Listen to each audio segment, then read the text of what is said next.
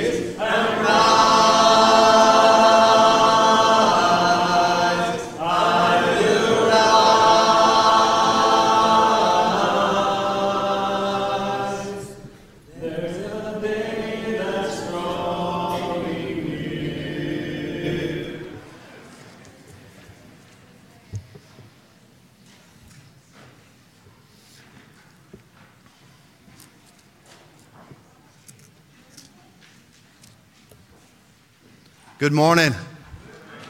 What a great morning to be here. And we are so happy to see you here this morning. I want to call together, uh, get us together this morning. Thank you for um, your devotion to the Lord and your willingness to be here. And now, of course, as we clear our minds to start worshiping Him, we want to do that in spirit and in truth those that will be leading us in our worship this morning. Gibson will be leading our song service. Bo Gross will say our opening prayer. Scripture reading will be by Adam Carlson. Of course, Brother Ken will lead us in our lesson. Lord's Supper, Stephen Hodgen has that one. We want to also, uh, and then the announcements will be Chris Langley. You know, as the eldership, we want to make sure you know, of course, we are watching the weather today.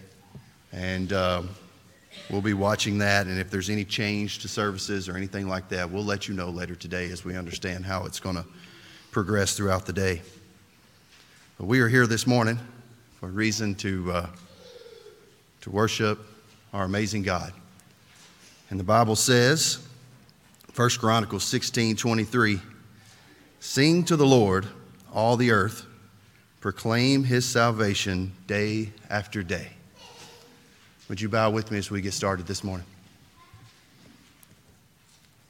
Dear Heavenly Father, we, we give you all glory, praise, and honor this morning as we worship you. And Father, our prayer is that we'll do so in spirit and in truth. And Father, that we'll give you our all this morning. Help us as we clear our minds and our thoughts and we devote ourselves to praising and uplifting you. And we love you so much. It's in Christ's name. Amen.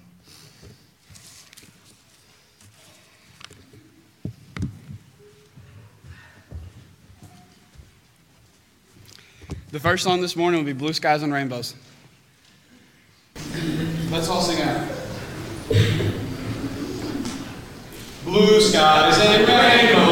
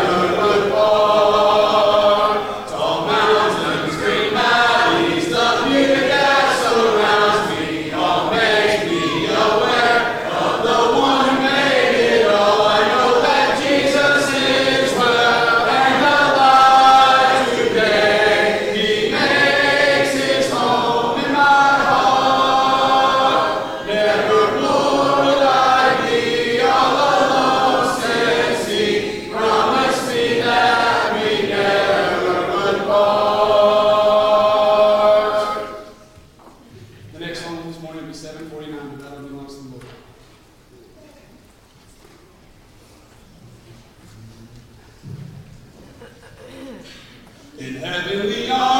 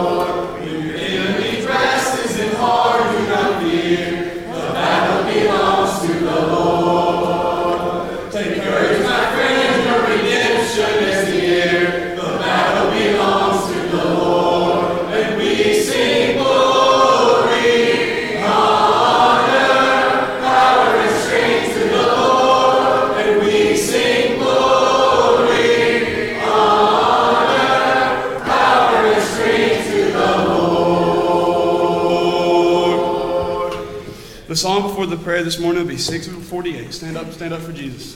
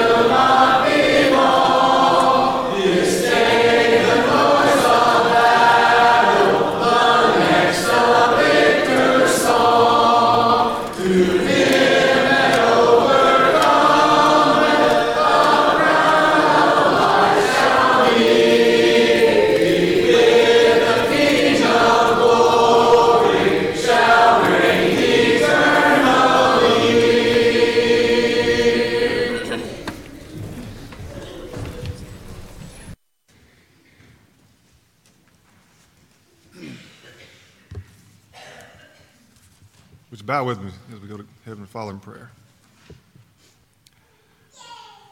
Lord, we're so very thankful this day that you've blessed us with.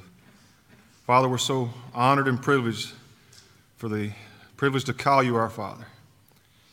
Lord, we are mindful of those who are, who are hurting, who are dealing with sickness, with loss, Lord. We lift up Nellie Barrett, David White, Sarah Kate English, Joyce Morris, Addison McGuire, Treva Brown, Harbor Johnson, and all the rest on our prayer list, Father. We, we lift them up to you, realizing you know what they need better than we know how to ask. Lord, we pray that you'll be with us as we worship you this morning. We pray that we would worship you in spirit and in truth. And in everything, Father, we pray that you we all glorify and praise you. Lord, I pray for Brother Ken this morning. We're so thankful for him, for the abilities you've blessed him with. Pray that you will give him a ready recollection of things he's prepared this morning. Lord, we lift up those who may be shut in, dealing with different heartaches, different troubles, especially, Father, as we have the upcoming cold weather and possibility of, of storm. We, we pray that you'll keep them safe. Lord, we are so thankful for all the blessings you've blessed us with, but especially, Father, for your precious Son. Lord, we pray that you would forgive us where we fail you. We love you so much. We pray all these things in Christ's name. Amen. The invitation song today will be Why Keep Jesus Waiting, 927. The song before the lesson this morning will be Anywhere with Jesus, 414.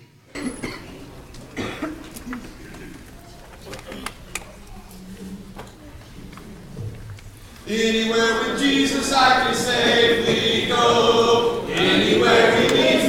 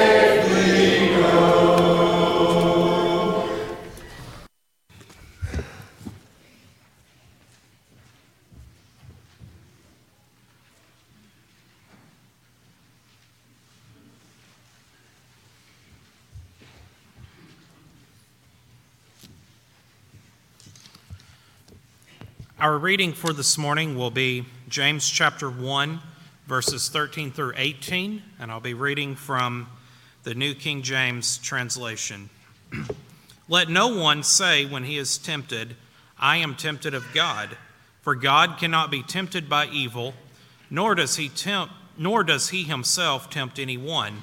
But each one is tempted when he is drawn away by his own desires and enticed.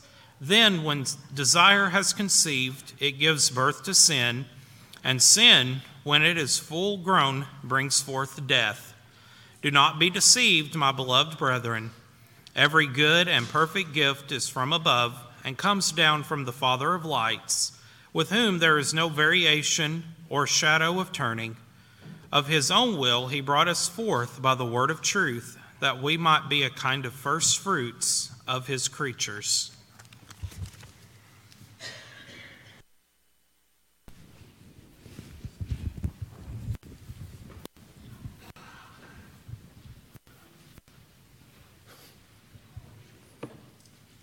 Looks like a piece of cake.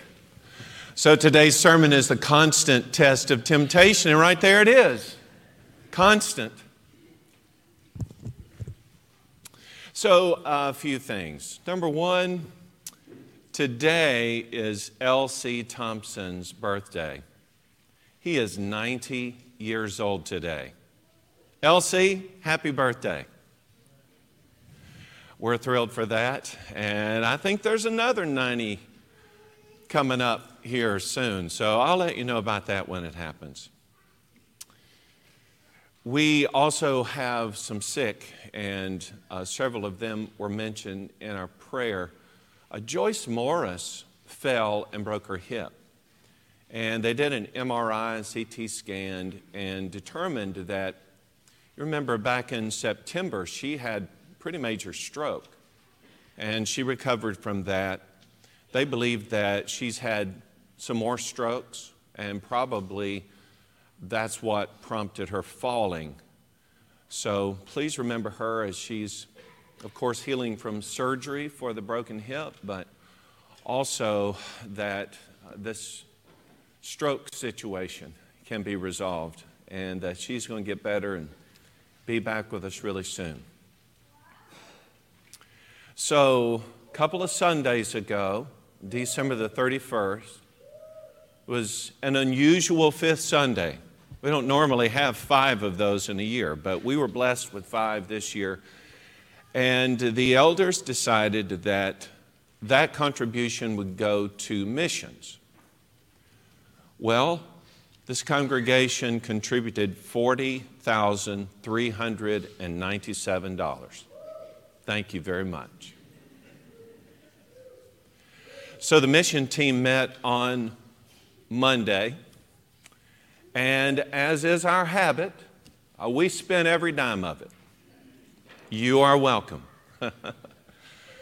we have decided to continue our support of Don Roberson. Now, we were going a year by year basis with him, and not only has he continued the work that he was doing and making trips to lots of posts around the world, but he has since then become the director of 21st Century Global Missions.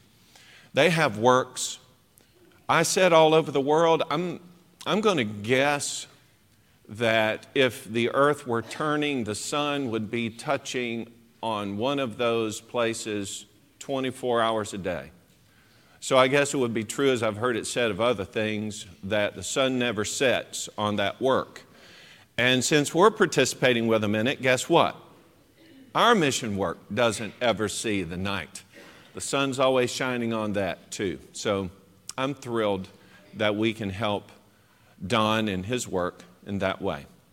You will remember that, boy, I, I had a lot of faith trying to lead this mission team, and I convinced them that we just needed to go ahead and send $10,000 to help with the building of the sorority School of Biblical Studies. And we went ahead, sent it that, thinking at least we'll this church will contribute $10,000. And wow, you sure did. So, whew, I'm, I'm glad. Uh, we covered it, but those pictures there are the pictures of the start the foundation work and what they progressed so far in the construction of that building. Now, a lot of buildings that are built house schools that are simply designed for educating preachers. But this work has the goal of instructing members of the Lord's church in the role of evangelism. So that means that those folks that attend this school that you and I are participating in are going to be trained in such a way that they can go out and teach the gospel to their neighbors and their friends. And you ought to be very excited about that. We have been supporting Wayne Barrier for a long time, and I don't think any contribution to Wayne Barrier's work is in vain. And so the mission team here at the end of the year decided that we would send 2,000 more dollars in support of Wayne's work. It's a one time contribution, just with the hope of continuing to help him the support of, again, a global kind of work. And we've had him here several times, maybe the longest running work that we do. And he always just amazes us with the prolific nature of the work that he does. So we were thrilled to be able to do that. We also support the work that's in Winona, which, unbeknownst to us, has its hands in many of the works that I've just described. At the end of this month, there's going to be a team, uh, primarily the Golden Circle, but anybody is welcome to go. But we're going to go on the last Friday of this month and help them with some of the work that they do. Usually, we give them $1,000. That's a budgeted item for the mission team. But we decided that out of this contribution of yours that we would increase it to $5,000 to really help in the distribution of materials again all over the world. And then we know that there are members here that are going to be going on mission trips the, through the year. Probably even our youth group is going to make some intention about going on some mission trips. And so we set aside $6,000 of that money for mission trips. And then another 6,000 for domestic missions, which brings our total to $42,000. Ken, you overspent us. Sorry. Peace. That's just how we roll around here. but I will say that, you know, we already had 1,000 of the Winona work in the budget. So that means we could reduce that to the 4,000. So that's $41,000. And if anybody wants to make up basically the $600 that's lacking there, peace. Thank you very much. But I just want you to know that when you contribute to missions, that that work is, is going to be taken care of. We're going to spend the money. So don't give it if you don't want it spent, okay? If you do want it spent in the Lord's work, then just just give and give and give. Yes? Yes. So again, thank you so much for the contribution that you made. And by the way, if you're in some foreign country and you're like, "Oh, they had $40,000, I'm going to get some of that." Sorry, we're all spent. We're all spent. Thank you for being here today. I know we have some visitors with us, and we're thrilled that you're here and a part of our worship today. And uh, to us, this is not just a place you come and just plug in, worship, and then leave. This is not a drive through service. We are God's family here in Booneville, and we, we love each other so much. And that's why we pray for each other. That's why we contribute to world reaching works like I just described. We just we want to see God's work done. And I can't say specifically about what's happening anywhere else, but I know what's happening here. And I, for one, am just so grateful for that. Now, we participated in singing we have been praying to God. All those are acts of worship. We are now going to participate together in the study of God's Word. It is another avenue by which not just that we learn some things, but that we are opening our hearts up to God's instruction. And today is a message that is of, of a tremendously practical nature. Uh, just, as, just as that piece of cake reminded me how much I love dessert, how I just dive into a piece right now. So is true with the constant test that temptation presents for every single one of us. So, we're going to talk about the source of it, we're going to talk about the nature of it, and the defeat of temptation. But before we start that ambitious quest, we're going to pray together. We're going to ask God to bless Joyce and these others who are sick. Uh, bless LC with many more years. And we're going to ask God to bless the contribution that we made to these works. And of course, that He'll be with us as we are studying God's Word together as one, as one mind. Let's pray together.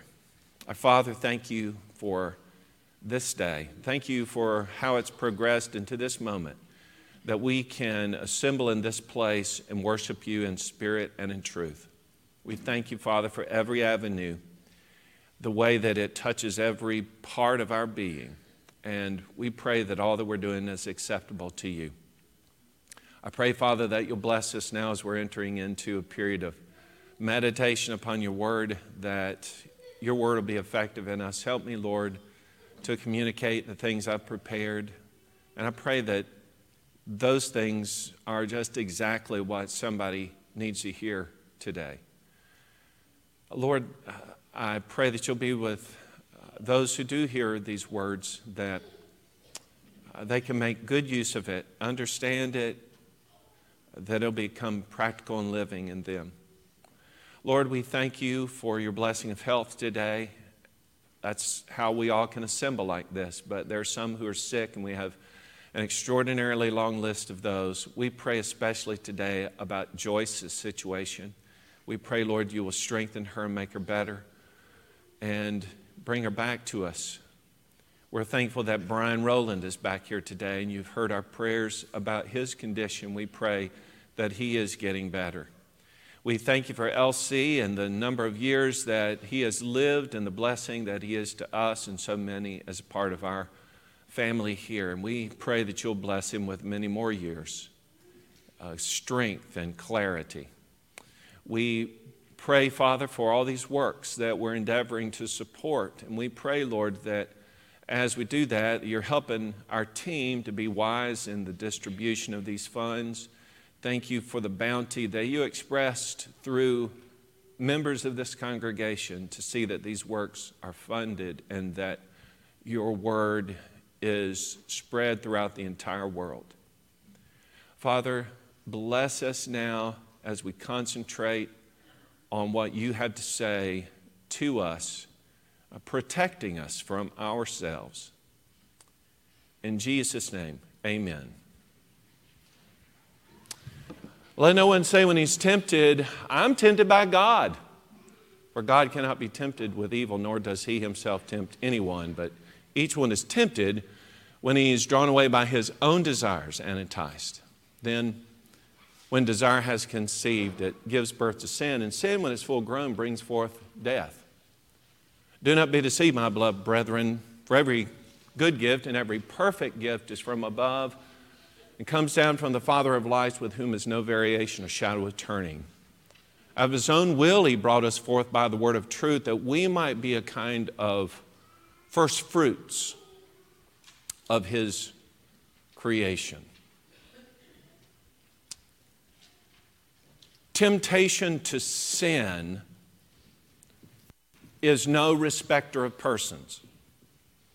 Everybody, even 90 year old LC, is faced with temptation every day. It happens to the young as it did with Joseph. And in the story of Joseph, he stood firm.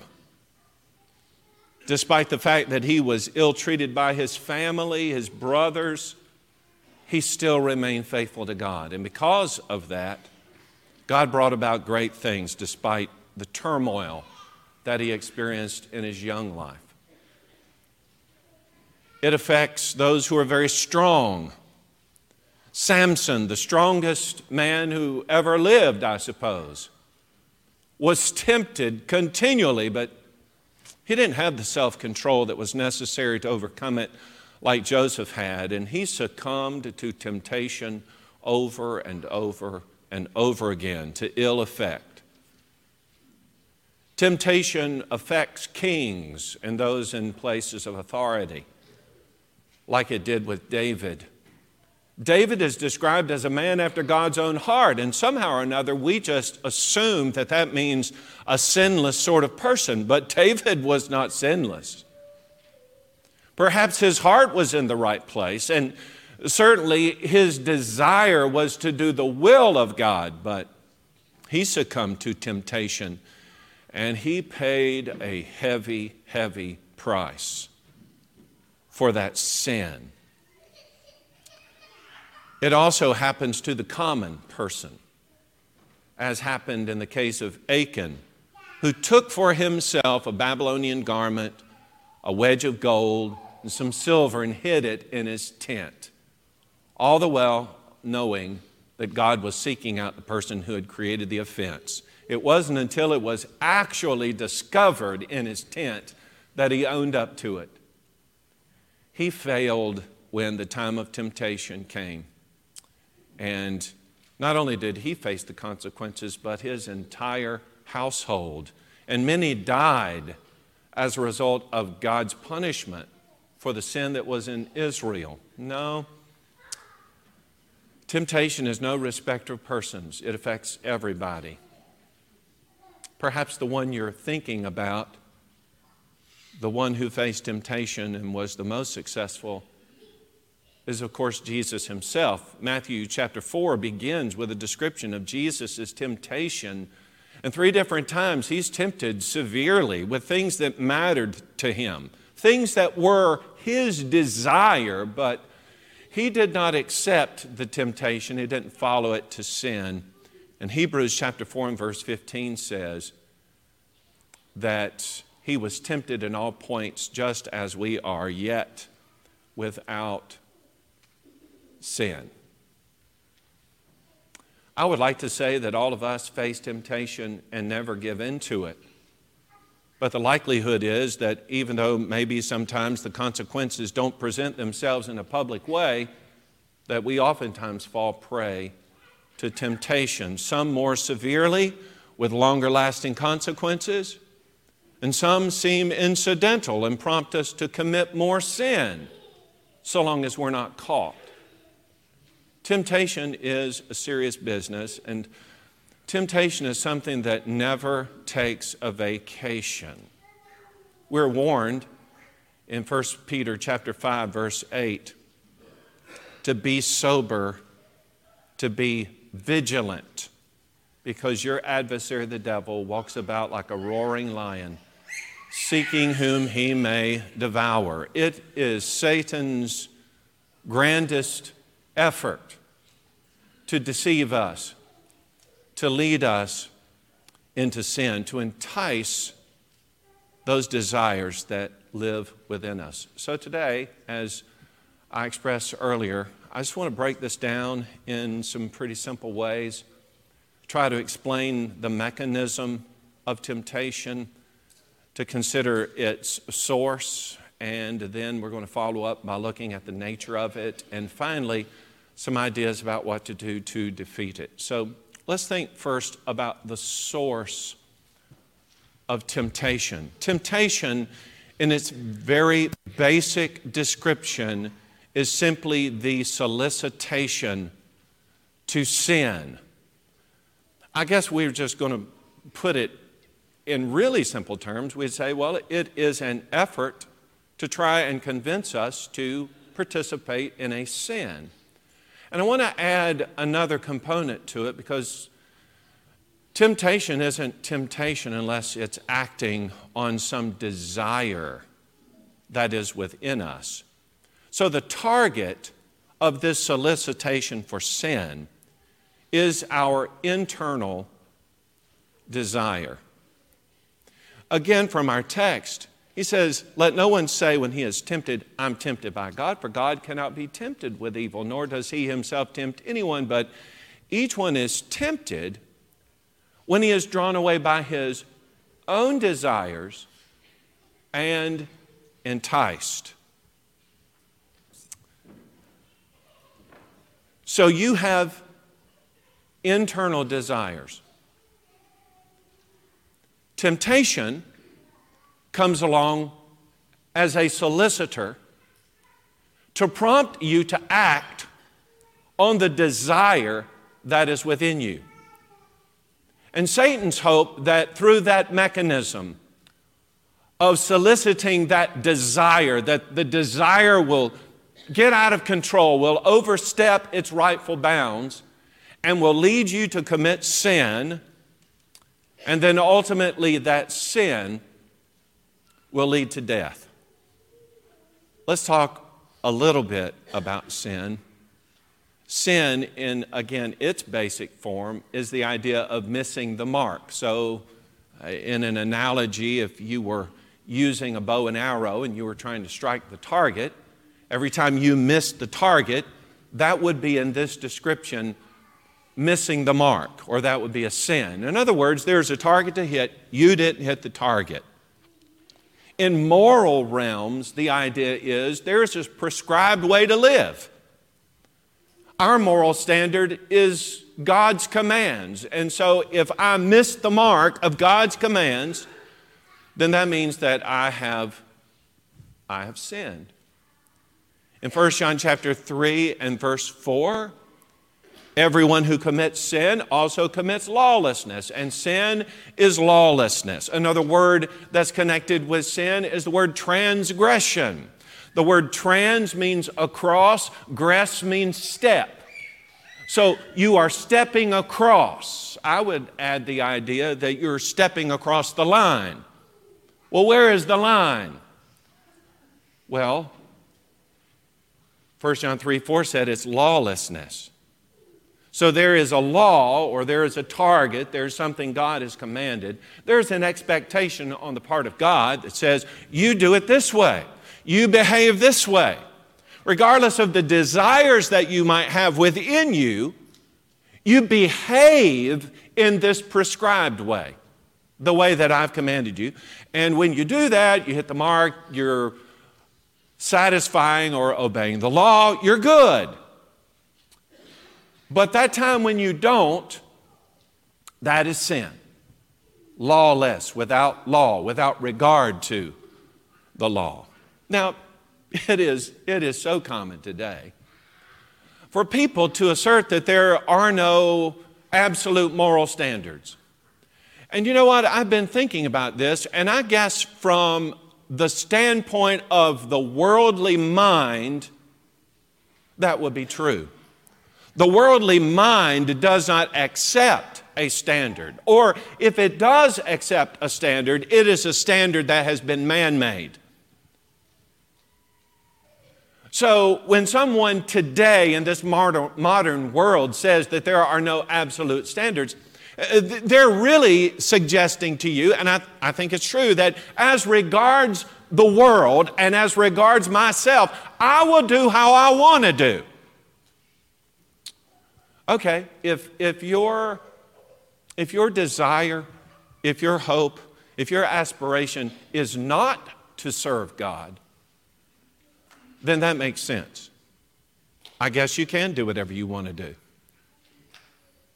But if what it is you're trying to do is to please God, you want to call yourself a Christian, you want to be wrapped up in the forgiveness of God. If, if that is what you desire, then absolutely there are truths that God has outlined that we have to subscribe to.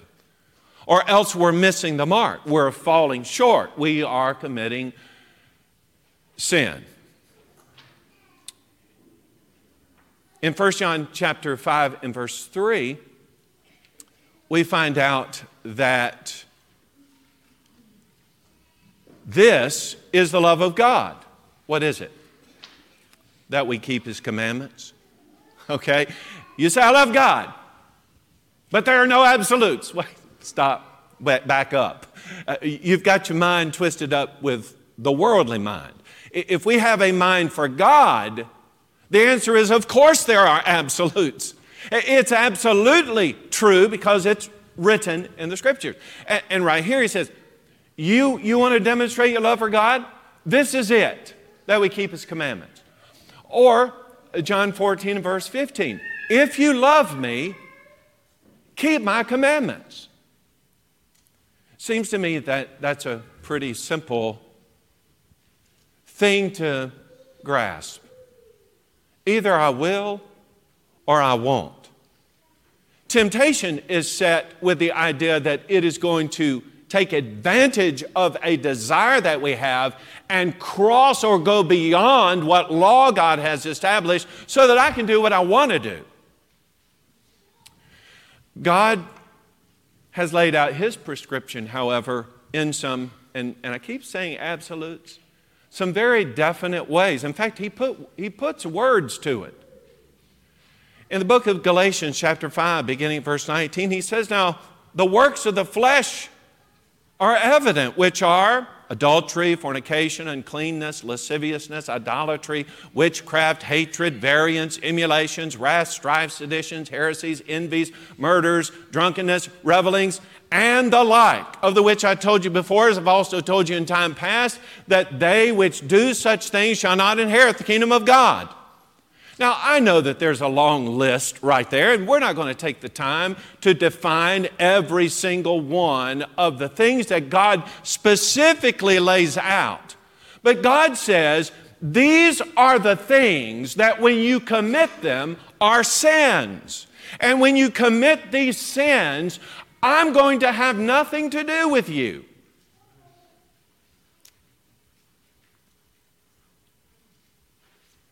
The source of sin, my desire, solicited by temptation to lead me to that place where I will actually act on something within myself and separate myself by my own choice according to my own selfish desire to be, be separated from God. So, what's the nature of it? What's the nature of temptation? I, I want to assert again what James asserts in the beginning because this is so important to grasp. God is not the author of temptation to sin. God is not the author of that. Let no one say when he is tempted, I'm tempted by God, for God cannot be tempted with evil, nor does he himself tempt anyone. Each one is tempted when he is drawn away by his own desires and enticed. Then, when desire is conceived, gives birth to sin, and sin, when it is full grown, brings forth death. God did not solicit by means of temptation for you to commit sin. No, no, sir, not at all. But God did put desires within you. Uh, here's a simple illustration. When I saw that piece of cake right there, my mouth started watering. I don't know if anybody, maybe it's just a random picture they took, but whoo, chocolate cake dripping with icing like that. Ooh. I just have a, a real deep desire for that. You have cravings for food and water. You know, you go running long enough, you get depleted of water. You, you, it, you become a crazy person wanting to get a drink of something. It, it's amazing how, when the desire becomes so great, it's like you, well, without training, it's like you can't control the thing, like you can't control it. Solicitation to sin. when sin happens, do we blame God? You say, I wouldn't do that. Text said that God wasn't responsible. He's not, but when you're caught red handed doing something, sometimes you want to blame somebody. You know, from the very beginning, that was the tactic. It isn't something new. When Adam faced God after eating the fruit from the tree of the knowledge of good and evil, in Genesis chapter 3 and verse 12, here's what he said He said, The woman whom you made for me, she gave me of the tree and I ate it. Okay, I ate it. Yeah, you caught me. Right. I ate it. But the woman gave it to me. And oh, by the way, you made her. Can you imagine? I'm going to blame God for the choice that I made.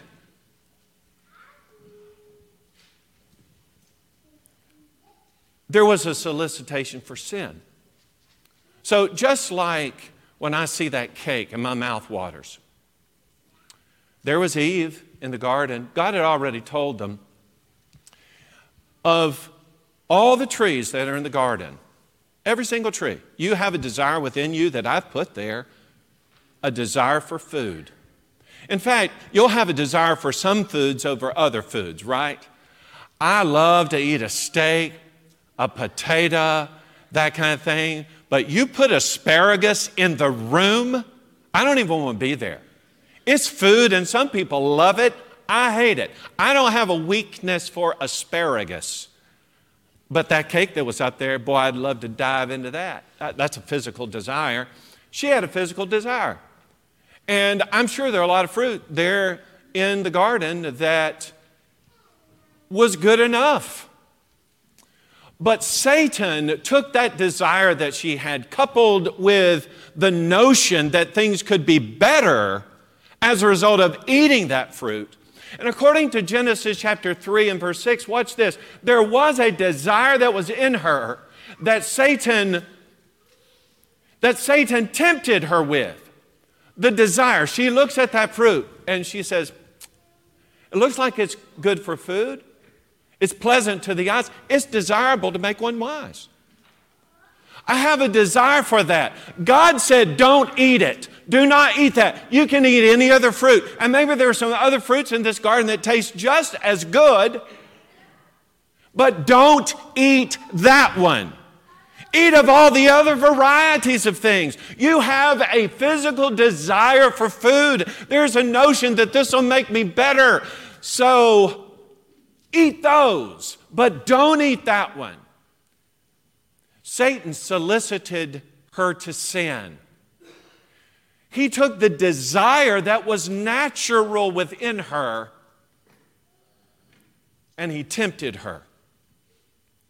And that temptation, that solicitation to sin,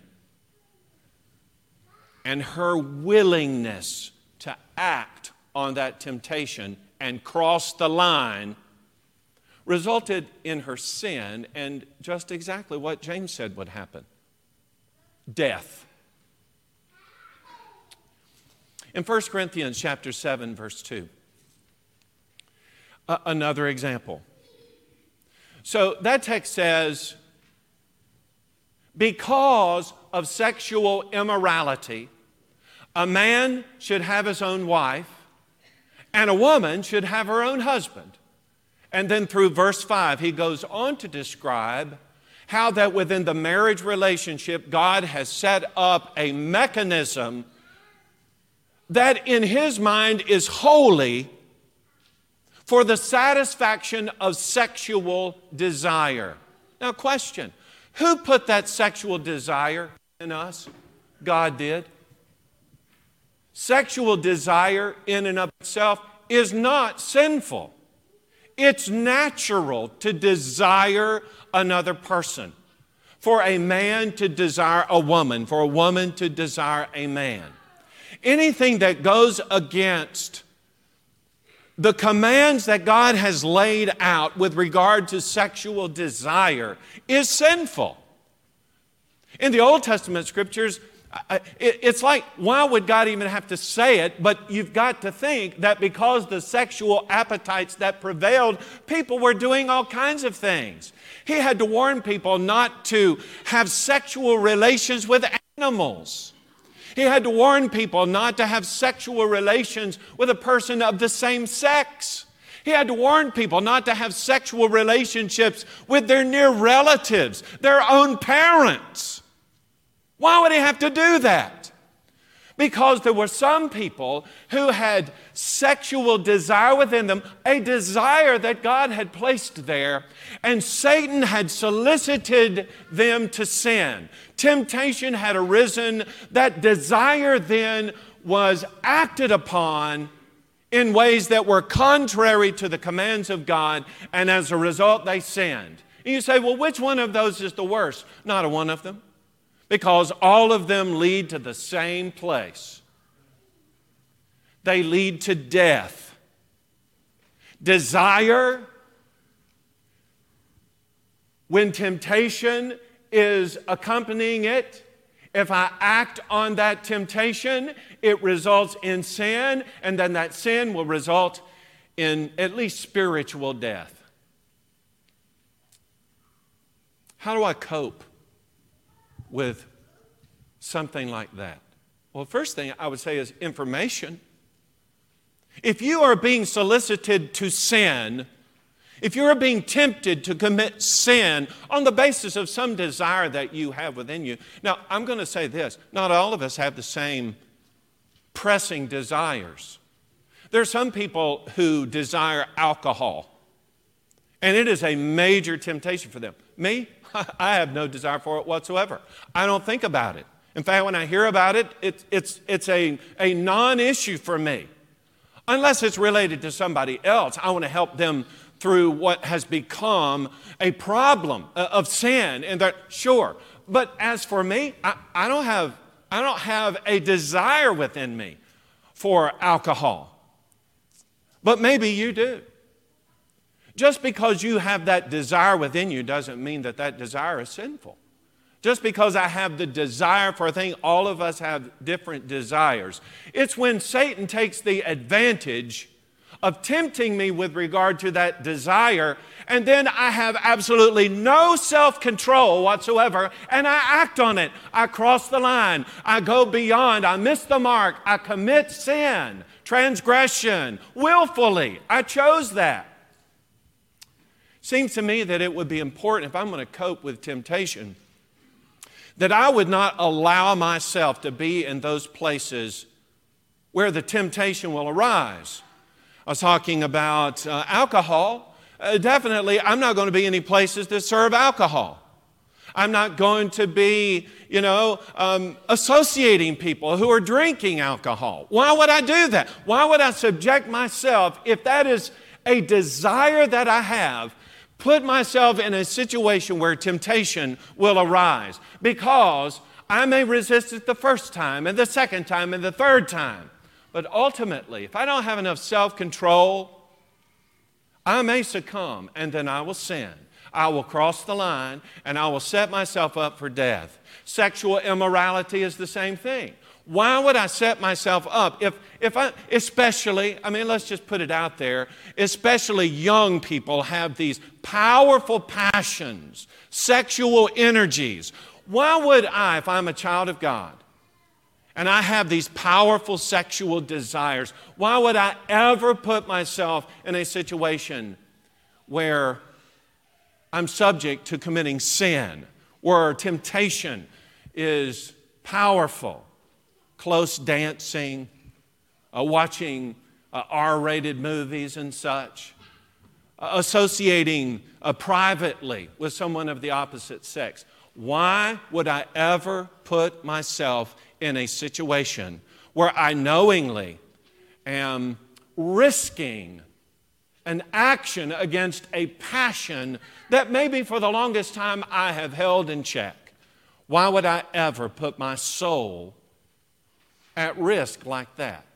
Seems to me if I'm going to cope with temptation, one of the things I would do is just use a little information. What, what's going to be going on here? And am I going to be subject to Satan's solicitation to sin? Don't, don't risk it.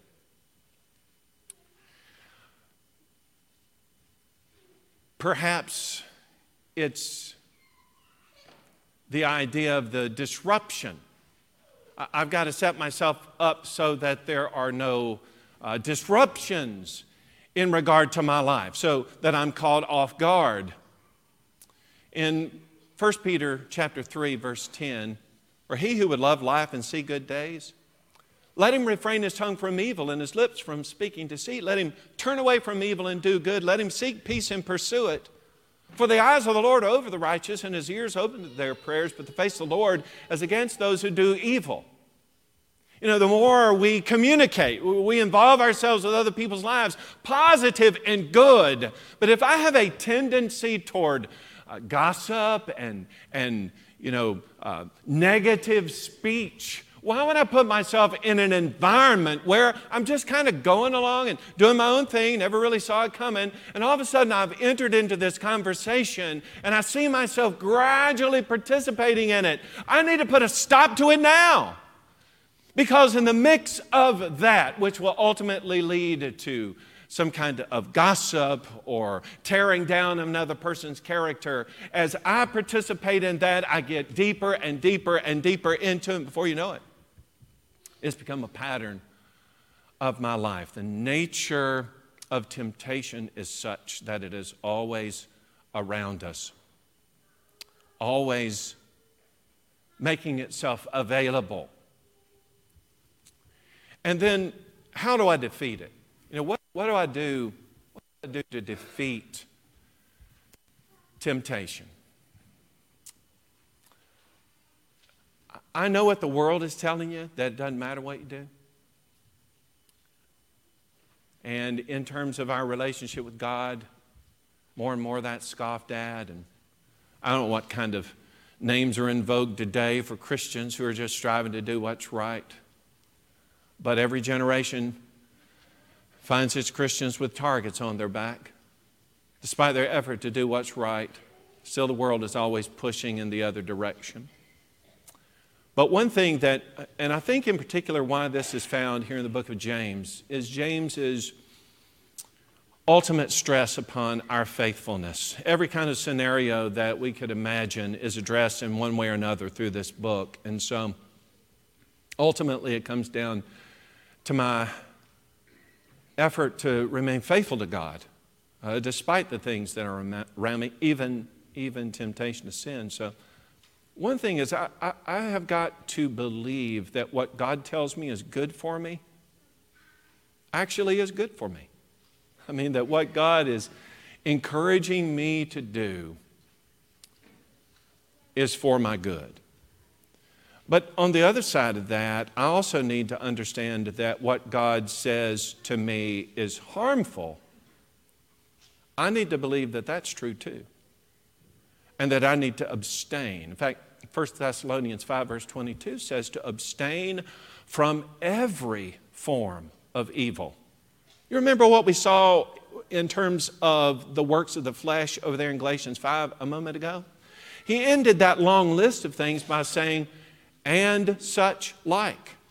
Things that are like these are also an offense to God. They go beyond, they cross the line, they miss the mark, they are sin. So abstain from every form of evil means, you know, we, with a discerning mind, we, we certainly can determine if God has said this is good, that's what I need to pursue. If God has said this is not good, I don't need to inch as close as I can to it in order to know that that is the place I need to go. Because as you and I know very well, many people succumb to the depths on the side of the cliff because they just got a little too close. We need to trust God that also when we resist, that we'll be successful. I mentioned uh, 1 Peter chapter 5, verse 8. But listen to how this goes. He says, Be sober, be vigilant, because your adversary, the devil, walks about like a roaring lion seeking whom he may devour. Resist him steadfast in the faith, knowing that the same sufferings are experienced by your brotherhood in the world. Don't think that what you're facing right here is unique. It's, this is, you know, nobody's ever faced this before. They have, in some form or another. You need to resist it. Satan is looking for an opportunity with you. What he uses with you, he might never think to use with me because I don't have that desire within me but He will tap whatever resource is necessary to take you from the place where you have the kind of self control that Paul said, uh, 1 Corinthians 9, verse 27, that he disciplined his body and brought it into subjection, lest when he had preached to others, himself had become disqualified. Same with us. So we keep a lid on that. This is a passion that I have, but I'm going to be in control. Don't ever set yourself up to the extent that you're unable to resist. But trust that God said you can. And if your mind is such that you will, then you're going to win that battle. And I would always strive to remember that God, God loves you. God didn't come up with a bunch of do's and don'ts because He just wants to make a boring life for you. God's desire is that we live faithfully in this life so that we can live eternally with Him in the life that's coming. Not giving in to temptation, but having enough self control within us to put a lid on those passions, to control those passions, and have those passions that God placed in us satisfied in ways that He has prescribed instead of venturing across the line and committing sin. I'm reminded of a passage from 1 Corinthians chapter 10 and verse 13. That text says that no temptation has overtaken you except such as is common to man. But God is faithful. He'll not allow you to be tempted beyond what you are able, but with each temptation will provide the way of escape that you may be able to bear it. Whatever the temptation is, with God's help, we can overcome it. Satan is not giving up on any one of us. He knows exactly what passions are the most powerful within you, and he will prompt you. He will do everything he can to encourage you to act on those passions. Beautiful thing about that is it's not the end. If you've committed sin, if you're a child of God in that situation, We're told that if we confess our sins, that He's faithful and just to forgive us our sins and to cleanse us from all unrighteousness. So we made a mistake. We succumbed to temptation. We sinned. It doesn't have to be death if we'll confess it and be brought back into a right relationship with the Lord. But it's a little more dire for those who have not obeyed the gospel. Outside of Jesus Christ, you bear the brunt of your sins. You choose to satisfy your desires selfishly, you'll be held accountable for those. The only remedy for that is the saving blood of Jesus Christ. Jesus died on the cross bearing all of our sin so that we wouldn't have to face God's wrath in the end. How do I take advantage of that? How, how, do I, how do I have the forgiveness of sin? Well, it's through obedience to the gospel. If you believe that Jesus Christ is the Son of God, and you're ready to repent, and that is to turn away from this sin, you don't continue to cross the line. You repent of your sin, you confess that faith, you're buried in water, you have your sins washed away by the blood of Jesus, and then you rise up out of that water a new creature, having had those sins washed away. And then the aspiration is that you'll continue to walk faithfully until death. If you're a child of God and you've stumbled in some way, you've succumbed to temptation, Uh, let's confess that, let's pray about it, and let's get back on the righteous path. If you are not a child of God, today gives you an opportunity to have your sins washed away. If there's anybody who needs to respond, now is your opportunity. Why don't you come if you need to while we stand and sing? Why keep Jesus waiting, waiting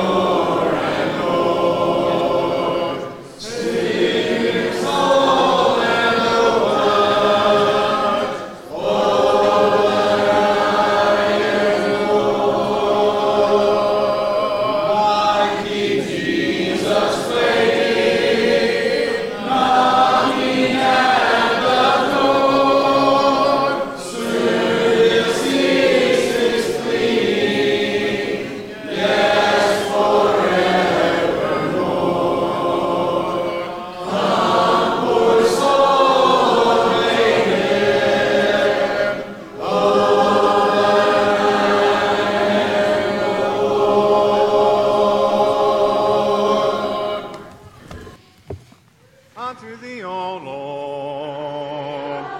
Do I lift up my soul unto thee, O Lord?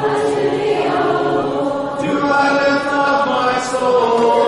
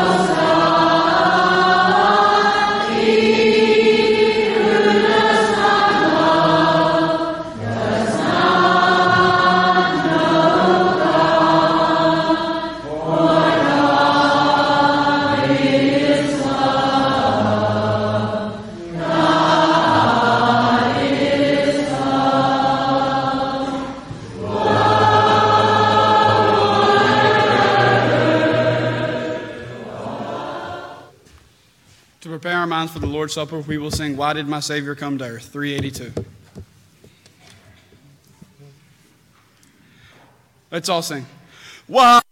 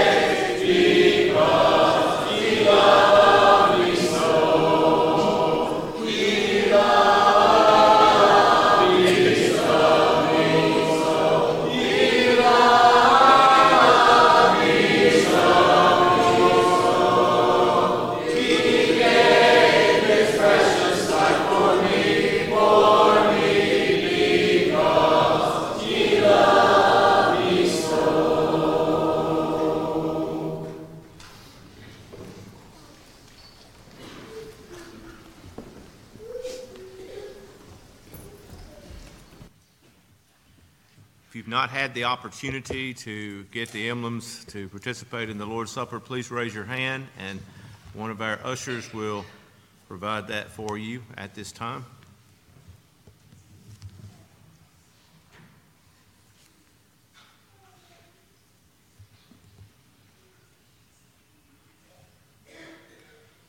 As we prepare our minds and move into this part of our worship, may we listen to the words penned in the book of Luke. And when, and when they had come to the place called Calvary, there they crucified him and the criminals, one on the right hand and the other on the left. And Jesus said, Father, forgive them, for they do not know what they do.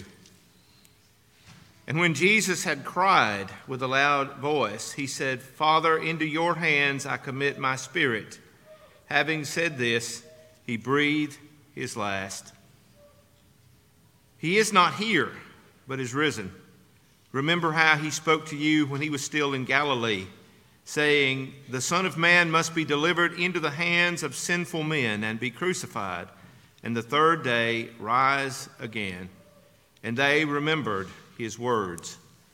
May we remember his words. Let's pray. Father God, as we continue our worship in spirit and in truth, and at this time, remember not only the words, but the sacrifice of your Son. That he died on the cross for us, that he willingly gave his body to be beaten and bruised and put to death so that we might be forgiven. And Father, as we remember that death, we thank you for this bread, which represents your Son's body. And as we partake of it as you've commanded us, may we remember that. May we remember what Jesus means and do this in a manner pleasing to you. In your Son's name we pray. Amen.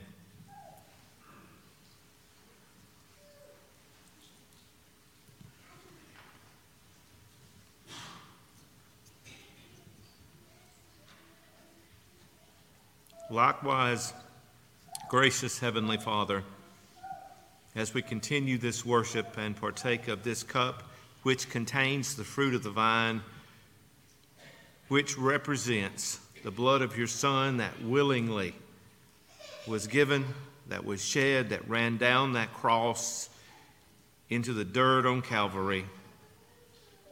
That blood, Father, we know continues to run today through the lives of those who serve you, and we are thankful for it. And as we partake of this cup, may we do so in a manner that not only pleases you, but in a way that glorifies you as we remember your Son. In, your, in his name we pray. Amen.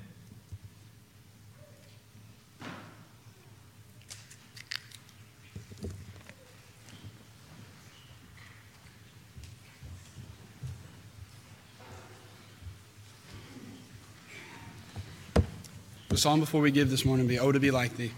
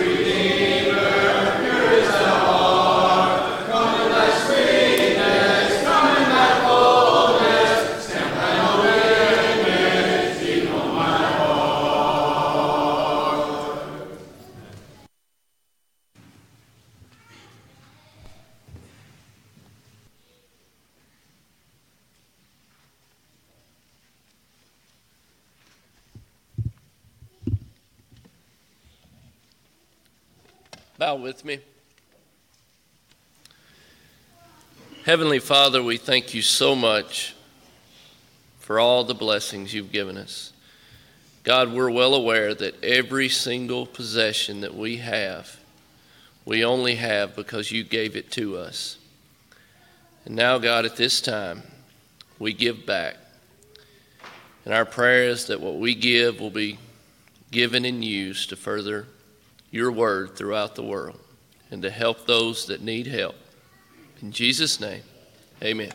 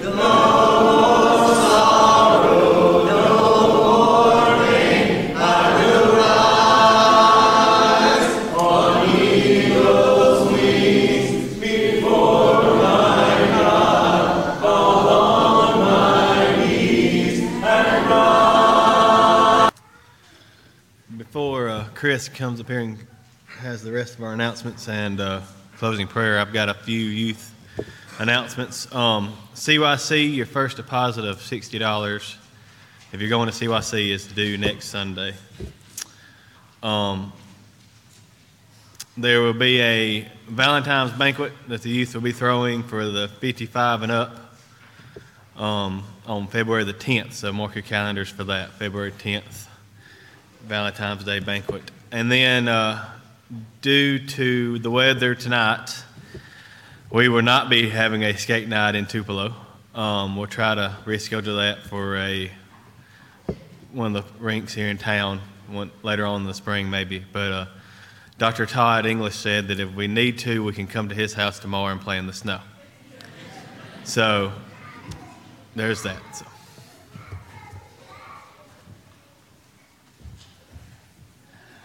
Good morning. Today we had 338 people gathered here to serve the Lord. Um, got a few announcements to go through. It should take only about three minutes, so if, uh, just hang tight and then uh, please remain seated at the end of the prayer for uh, uh, scholarship distributions. Uh, sympathy is extended to Rita Panel in the death of her brother Terry Penna. There will be a memorial service at a later date. Uh, we still have the gift card in the table in the back of the foyer uh, for the Forrest uh, six week old grandbaby, Tw- uh, Tracy Forrest, Tracy Cole Forrest, son of Drew and Amanda. It's right there at the back, big blue teddy bear, you can't miss it. Um, we have a landmark nursing today at 4, and the ladies' meeting that had been originally scheduled will not be scheduled today.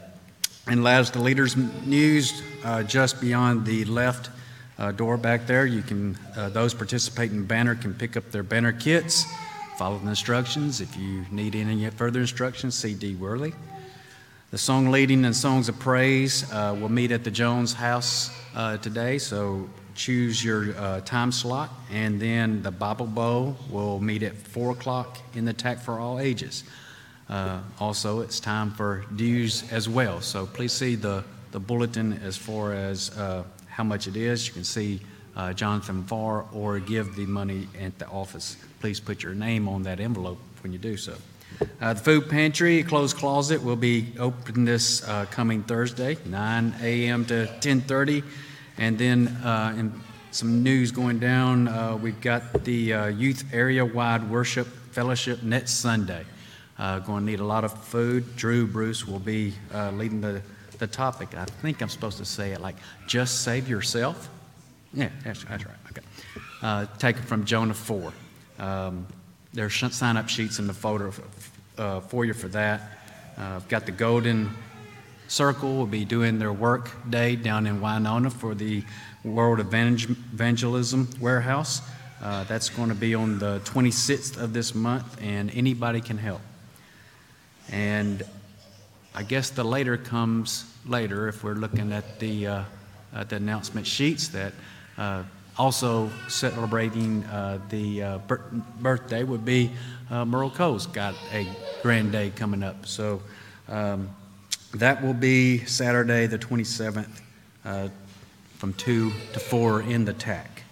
Um, Please be, bring no gifts, as Merle is everybody's gift alone, so.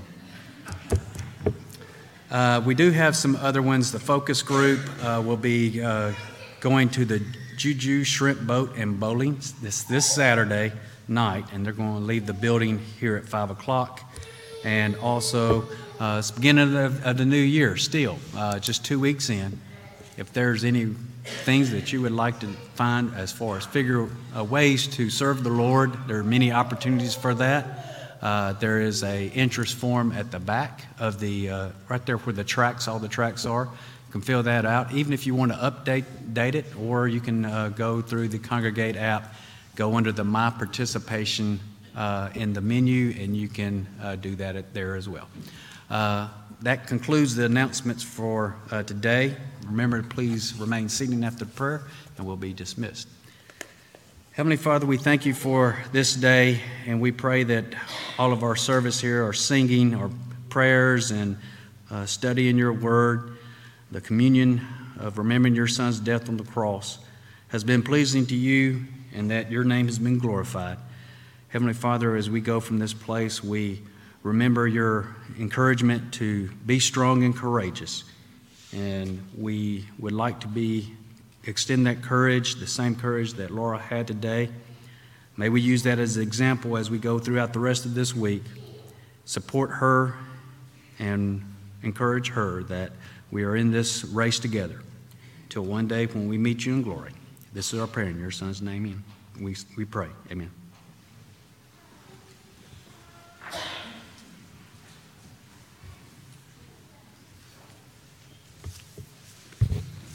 It's like for our Christian Scholarship Fund for this semester. All four students receiving scholarships, they're all currently attending Freed-Hardeman University. And if they'll just come forward and their name's called and receive it, or if they're not here, a family member or somebody to receive it. First, we have Savannah Martin, who is a senior.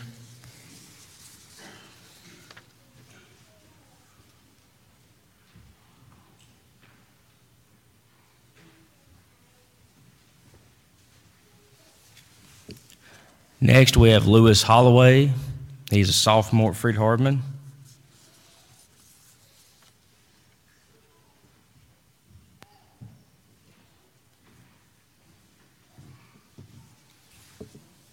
We have Sandra Holloway, who is a freshman at Freed-Hardeman.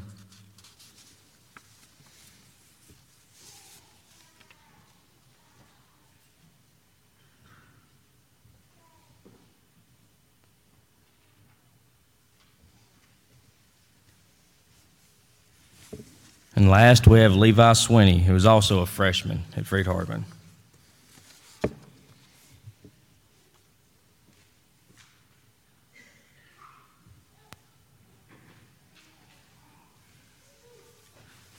I would like to thank y'all again for your support for this scholarship fund.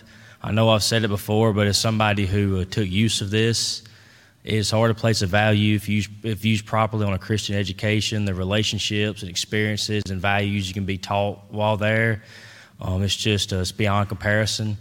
And I was fortunate to benefit from that, and I'm glad that those currently using it are able to benefit from it as well. Uh, thank you, and you're now dismissed.